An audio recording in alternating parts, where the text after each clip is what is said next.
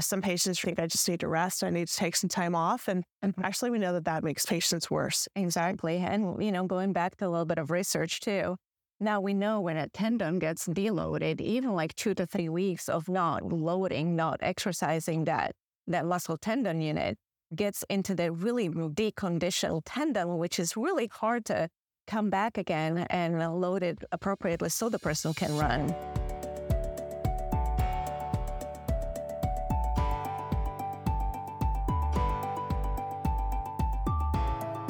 Welcome to the PT Rebels podcast. This is the place to learn how you can become a PT Rebel and take charge of your own health and wellness. We will help you find answers to your questions about pain, injury, and the path towards healing in the most efficient and effective way possible. I'm your host, Dr. Gina Fick. Welcome, everybody, to our podcast. And here we are with Gina Fick, an amazing physical therapist out of Colorado. Gina owns a Fick PT and Performance.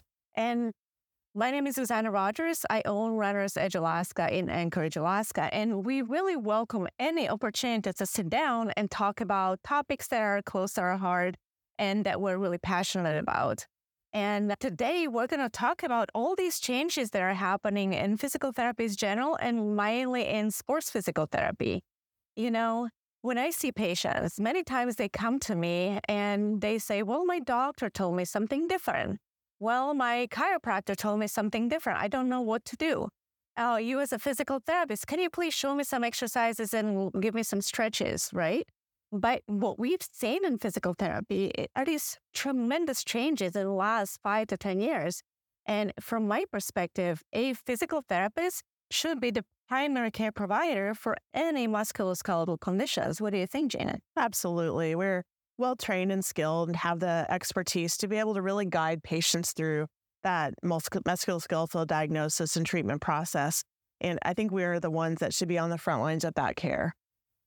So let's talk about maybe a patient example. Uh, let's say I come to your clinic, I'm 50 and I have hip pain. And I don't really want to wait three weeks to see my primary care physician. I don't even know where to go.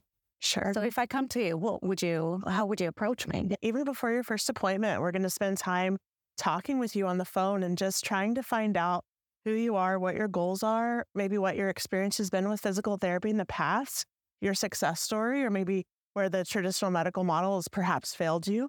We're going to get your story and we're going to try to connect with you early on, even before you come in. And then when you come in, really, again, just connecting, listening to your story, finding out what you really value, finding out what's really important to you.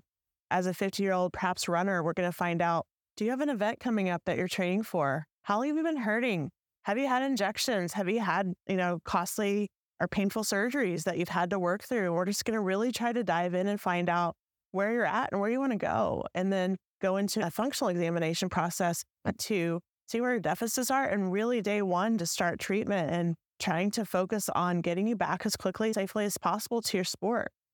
That's that's actually really cool. Do I need to bring any kind of imaging or doctor's notes to my appointment? You know, that's up to you. It's not required. If you have a long history and you have physician notes, an imaging report, we really welcome that because we want as much information as possible to be able to know your story and to know um, your journey as far as that pain and that dysfunction um, is concerned. And so that we can really have the full history and story and then do our own examination and, and do our own findings and be able to correlate maybe what you found in the past. In Colorado, we don't need a physician referral to evaluate you. So um, we can start treatment day one. There's not a long uh, process of waiting. Uh, we get you in and help you find answers right away. Yeah, and it's the same in Alaska. You know, we don't need prescription from doctor or even imaging to come to physical therapy uh, practice. And usually in our practice, people can get in pretty quickly, maybe within 20 or to 48 hours. So it eliminates that waiting period, and you finally figure out as a patient, you know which direction you want to go, and then you have to wait. Right. So if I if I understand it right, a Mhm. physical therapist shouldn't be able to diagnose Absolutely. into some diagnosis to help our patients. Correct. Can you give us a little bit of a background on how do you come into diagnosis and what is your thought process then? How do you train or treat this person? You know, our our education in particular is very intense and specific on differential diagnosis and treatment of musculoskeletal conditions. We spent a lot of time uh, learning and, and helping to uh, find answers and ways to help our patients diagnose their pain and their pain generator. I think sometimes sometimes we can get a little too focused on that because we want to focus also on function, but we are able to tease out and find the root cause of your dysfunction based on your functional movement patterns, specific range of motion, or special testing or strength testing. We're able to identify those deficits right away. If you're a runner, we're able to put you on the treadmill, do a gait analysis, running analysis, a shoe analysis, orthotics analysis. We're able to be really comprehensive. We want to be really thorough at your initial appointment just to be able to say, all right, let's put the pieces of the puzzle together mm-hmm. because a lot of times patients come to us, maybe they've seen a few different providers, don't have a really clear answer what's going on. And we want you to be really clear about what's going on and say, all right, you have this specific condition, the specific tendonitis. We think this is what's causing that. Here's how we're going to get you better and really give you hope and a plan moving forward so that you feel confident that we know how to help you and that you have a good plan moving forward. Absolutely. That, that's great. And that's actually one of the things I wanted to talk about. You know, as I say I've been a PT for 20 years, and Gina, you've been PT a little bit longer than that. We've seen this evolution of physical therapy care where um, a clinician might be very careful with maybe lifting weights, having the patients lifting weight, or being very gentle with their treatment. And what we know now, we can actually load the patient a lot heavier and make a much bigger, bigger impact in their uh, strength and how to address certain tendinopathies, for example. So um, we should not be afraid loading patient. And now we know what happens when we actually load the tendon very heavy. And maybe I feel it's not because we didn't know, but I think it's because the technology is much better now than That's five right. or 10 years better. So we can talk about tendons, you know, kind of leading into my 50 year old hip. Maybe I have some medius medius tendinopathy. What would yeah. you do for me? Oh, I think first I would look at, again, your functional movement patterns, assess your range of motion, assess your strength. Once we get the diagnosis of gluteus medius tendinopathy, here's how we're going to treat that. And we're going to start loading you as appropriately as we can right away. What does it uh, mean, loading? Yeah, loading is just putting, applying tension or force through that tendon so that we can start to um, develop some adaptation in that tendon. So we want to increase blood flow in that tendon. We want to improve the tensile strength. We want to challenge the collagen in that tissue so that it can adapt and, and heal stronger than it was before. I think we also have tools that we can use modality wise that can help with that. But I think one of the most important tools that we can teach our patients is how to appropriately strength train and load that tendon safely and give them confidence to do so because in the past we didn't do that. And so some patients think I just need to rest. I need to take some time off. And mm-hmm. actually, we know that that makes patients worse. Exactly. And, you know, going back to a little bit of research too, now we know when a tendon gets deloaded, even like two to three weeks of not loading, not exercising that, that muscle tendon unit gets into the really deconditioned tendon, which is really hard to come back again and load it appropriately so the person can run. And I really, really love the research of Jill Cook and the, the Ebonie Rio, the, the uh, Australian uh, university in La Trobe. And they really are really big into tendon loading heavy, mm-hmm. where you go isometrically. Because now we know with UTC, the ultrasound tissue characterization, we know that with loading, the vascularization the tendon actually produces and the tenocytes and gets stronger. If you imagine tendon is as strong as the tensile strong strength of the tendon is as strong as steel, right? So imagine that we can be gentle with it. We have the loading, heavy.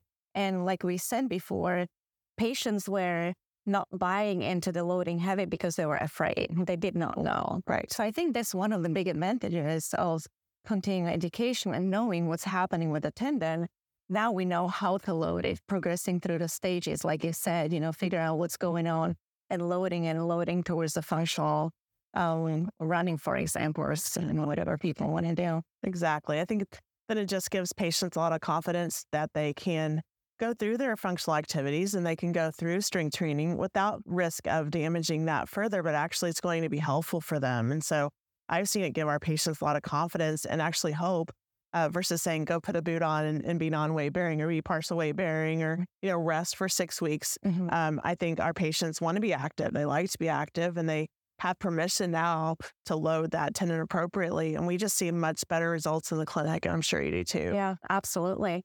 So here's a question. Before in my clinical practice, we always were taught to respect pain. Mhm. We should decrease the pain. We should worry about pain. If it's painful, don't do it. Has your approach changed in the past few years? Yeah, absolutely. Especially if we're if we're talking about tendons, I think there is a certain amount of pain that that the patient should expect. If we're doing the right thing and loading that tendon, I tell patients, you know, if you're having up to three or four out of ten discomfort, that's okay. If you're having more sharp pain or pain beyond that, then I then I'm going to become a little bit more concerned and maybe back off a bit. But when you initially start to load those tendons heavier, you will have a pain response, and that's just kind of the neurology of what's going on in the tendon as it's healing. But mm, for sure, I think used to be, oh, it's painful. Uh, we shouldn't do that. And again, we were probably unknowingly just doing a disservice to our patient. So Oh, wait, I feel exactly the same way. What about strength training? How much do you load? How much weight do you guys lift in a clinic? initially, if we're starting out with someone, uh, we we try to we do try to control that pain window. So if it's very cute, very swollen, we'll start out with isometric training up to their tolerance level. But we do like a general tendon loading program as proposed with uh, by Jill Cook, where we're doing isometric holds up to 50 seconds, uh, a minute rest in between sets, up to 80% of their maximum Yeah. effort. Yeah. And that's heavy and um, and it's hard. Um, and generally, if the patient does have discomfort, like I said, up to three or four out of 10, I educate them that is okay. And the more they do those repetitions, we start to see their pain response Yeah. decrease. Yeah, I see exactly the same in my clinic. Mm-hmm. And another thing to add, mm-hmm. you know, if like people, like patients say it's painful during the exercise, but the pain resolves within 24 hours, we're great. Great. Tell them Yeah. this is exactly what we need to be to make a difference Exactly. to change the tissue. Exactly. Yeah. What else do you see in your clinic? You have some Yeah. technology as well. You know, I think assessment wise, we really like to, if, especially if we have the, um, you know, higher level athletes that are really just wondering how much they should, activity they should resume. Um, part of that, say it's uh, Achilles tendonitis, um, and say they've been doing a tendon loading program, they're getting stronger. We want to test their asymmetries. How much force can you produce out of your right leg versus your left leg in a single leg hop? a squat jump, a counter movement jump, and how much does that, how much does a fatigue effect affect those results? So, for instance, eh, we may put you through a workout and then test you. We may have you run a few miles or go through training and then we test you. All right, so we've introduced some fatigue. What does that look like during those tests? And then, you know, if we see, sometimes we see 30, 40, 50% asymmetry side to side. So we're able to get more buy in when we educate the patient and show them the numbers and we actually have uh, that projected onto a screen in the clinic so where they can directly see those numbers as they're testing. And some patients actually get pretty competitive because they they want to improve that right away. But we educate them on how to improve that, how to get that better. And sometimes just putting them through certain type of manual therapy or workout routines in the clinic, we a- we are able to see an immediate effect and change just by helping to change the way that they're uh, moving or loading in the clinic. Absolutely. And you're giving your patients the power of knowledge, right? And as we know, most injuries happen in the second half of a game or in the very last few minutes of the game when the body's fatigued. So we have to assess that somehow objectively so people know. Yeah. It's really cool. a, a kind of an example from a recent patient. We have a middle-aged female who was told that she needed a hip labral repair. She's a pickleball player and she loves hiking and being very active with her husband. And so she went in to see the orthopedic surgeon, and the orthopedic surgeon said, I think the only really way to fix this is to do a surgical repair of that labrum. And she also had a tendopathy of the gluteus medius and gluteus minimus tendon and reported that the majority of her pain was on the outside or lateral part of her hip. So I started digging a little deeper and a little further, and that was her pain generator. It wasn't the labrum. And I said, I think you can hold off on that surgery, but here's what we're going to do moving forward. And we actually took her through a educational session at first before we got onto the force plates. We taught her just how to load appropriately through her hip and gave, gave her more confidence. We did a little before and after. We tested, did the did the education, put her back on. Her asymmetry decreased by about 18% just in about 15 minutes. Fantastic. So it was just that input and that education. And then she was, of course, very excited. And it, we just get a lot of buy in from patients that way because they see a direct link in how we're able to help them and how by doing those exercises, they're going to get better. So it's really cool. It's really, really cool. Yeah. And having the, the technology to actually be able to, to measure things, it's so big. And we both see a lot of ACL patients, you know, and in the past, the ACL patient would go back to the doctor at three to four months post-op, and the, and the doctor would do a Lachman or they would test the ACL integrity and send them next game. But we know now for ACL, especially, you have to keep them out of the game for at least 12 months. And the real rehab really happens uh, six months out, right? When you regain your agility, your strength, your power, your cutting cutting ability. Do you, how do you test that when you have somebody with returning? It depends on where they're at in the stage. I mean, we've had ACLs this past year who've had up to 60% asymmetries. Eh, and I think that was the surgery or was it far away? Oh, no. One was 10 months out. My goodness. Yeah. 10 months out, she had been to one of the bigger outpatient orthopedic practices, had surgery there, had physical therapy there. She came to us and wasn't able to return to play soccer. Still had pain, didn't trust her leg. Let's do some testing. And we started diving into it. Thigh girth, way off. We took her through functional testing, hop testing, way off. I mean, more than 50 to 60 or more percent asymmetries. She was very fearful of loading that leg. We started doing testing with the force plates. We did testing with the VALD DynaMo. And with knee flexion and knee extension, she had over 60% asymmetry. So, no way is that patient appropriate to mm-hmm. return. So, we put her through another six months of rehab. Yeah. Um, yeah. And then she was good. It was unfortunate that she came to us with that much asymmetry, but you know, to safely return her to sport, we had to really educate and spend a lot of time because at that point, her parents had spent a lot of money. She was sick of physical therapy, didn't understand what went wrong. And so, of course, you know, that's uh, it's a very discouraging, but we gave her hope. We we took her through the right program and the right testing, and she was able to get better, but without being able to objectify. Yeah, I mean, you go back to the orthopedic surgeon. Oh, your ACL's nice and tight. Yeah. You wear that brace, you're good to go. And you're good. that's exactly I feel the role of good clinical sports physical therapist is looking at the whole person, top to bottom, look at their training mode, looking at their our sports specific demands, talking with the coaches and kind of figure out a plan of how to return them to 100%. Because you don't just say, yeah, you're good to go and start playing soccer because that's a recipe for disaster. Right. Totally. Brilliant. Yeah. So, you know, I think you, you honed in on the communication piece.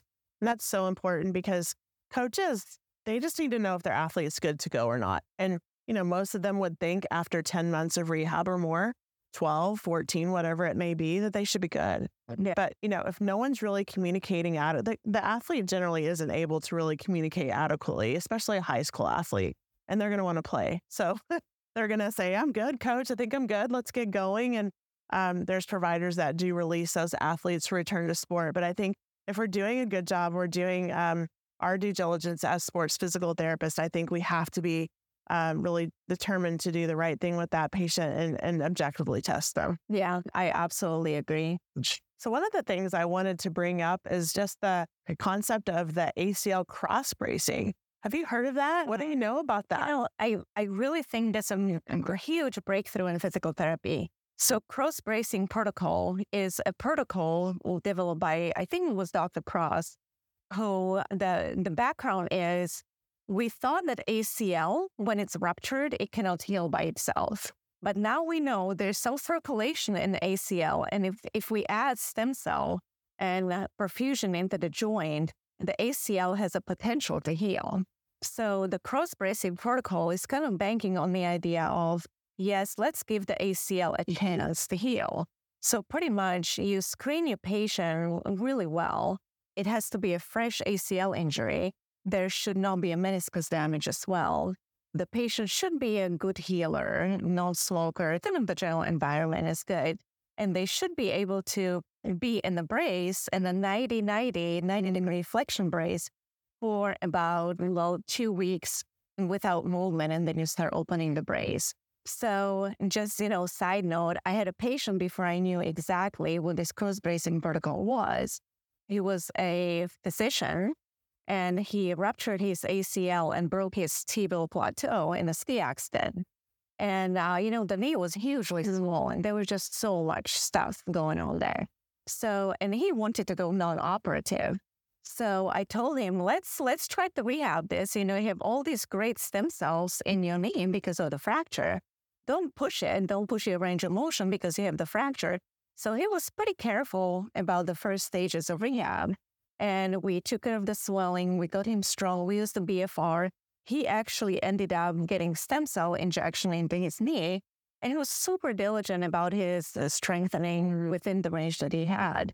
So, long story short, about three months after his injury and after starting rehab, he MRI'd himself again and the ACL healed, which wow. is amazing. Wow. So I feel really we just didn't know what the potential of a ligament like that is to heal. Now we know.